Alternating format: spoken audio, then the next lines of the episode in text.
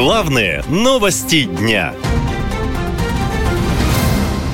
Рубль в заложниках. Центробанк назвал причиной обвала курса. И если коротко, то это задержки в получении валютной выручки на российский рынок. Нынешний рост цен на нефть не дал положительного эффекта для рубля. Доллар все равно штурмует отметку в 100 рублей, констатировал Центробанк. И эксперты давно обращают внимание на проблему нехватки валюты, которая сказывается на курсе, говорит профессор Высшей школы экономики Евгений Коган.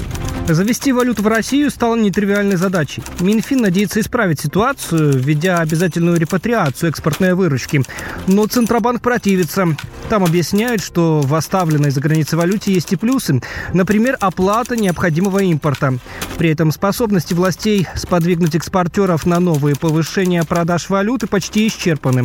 Рубль стал заложником тех мер, которые в последние полтора года вынашивали наши власти. А это отказ от расчетов в недружественных валютах и переход на рубли. В свою очередь, власти советуют не беспокоиться о падении рубля, мол, все идет по плану, поводов для паники нет. Пресс-секретарь президента вообще призвал россиян не следить за курсом доллара. Ведь, как сказал Дмитрий Песков, цитирую, это рудимент прошлого. Власти просто не знают, как остановить падение рубля. Девальвация – это реакция рынка на намерение Владимира Путина вести длительную спецоперацию на Украине. В этом уверен экономист Владимир Милов.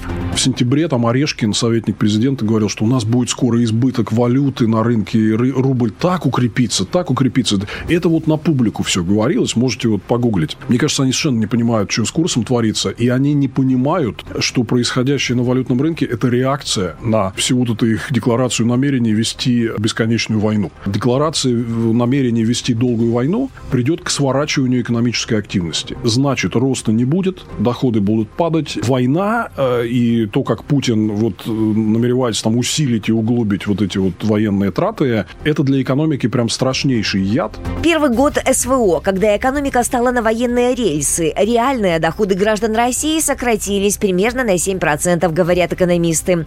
По их данным, россияне начали экономить буквально на всем и брать больше кредитов, чтобы хоть как-то свести концы с концами.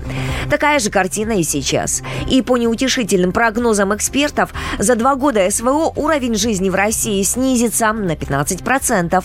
Чем дольше будет идти спецоперация, на которую идет почти весь бюджет страны, тем хуже будет становиться благосостояние большинства россиян. И в результате общество разделится на богатых и бедных, а средний класс сократится, считает экономист Игорь Липсиц.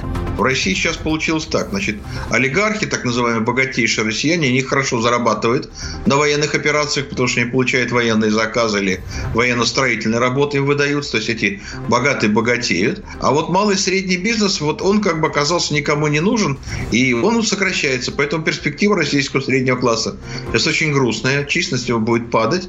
Многие из его участников нынешних переместятся в категорию очень бедных людей. Общество будет поляризоваться. Будет некоторая небольшая группа приближенных к власти супербогатых людей, для которых ничто не проблема. И будет основная масса очень бедных людей. Она будет расти. Также, по мнению экономистов, падение рубля усилит и обсуждаемый в Евросоюзе новый пакет антироссийских санкций.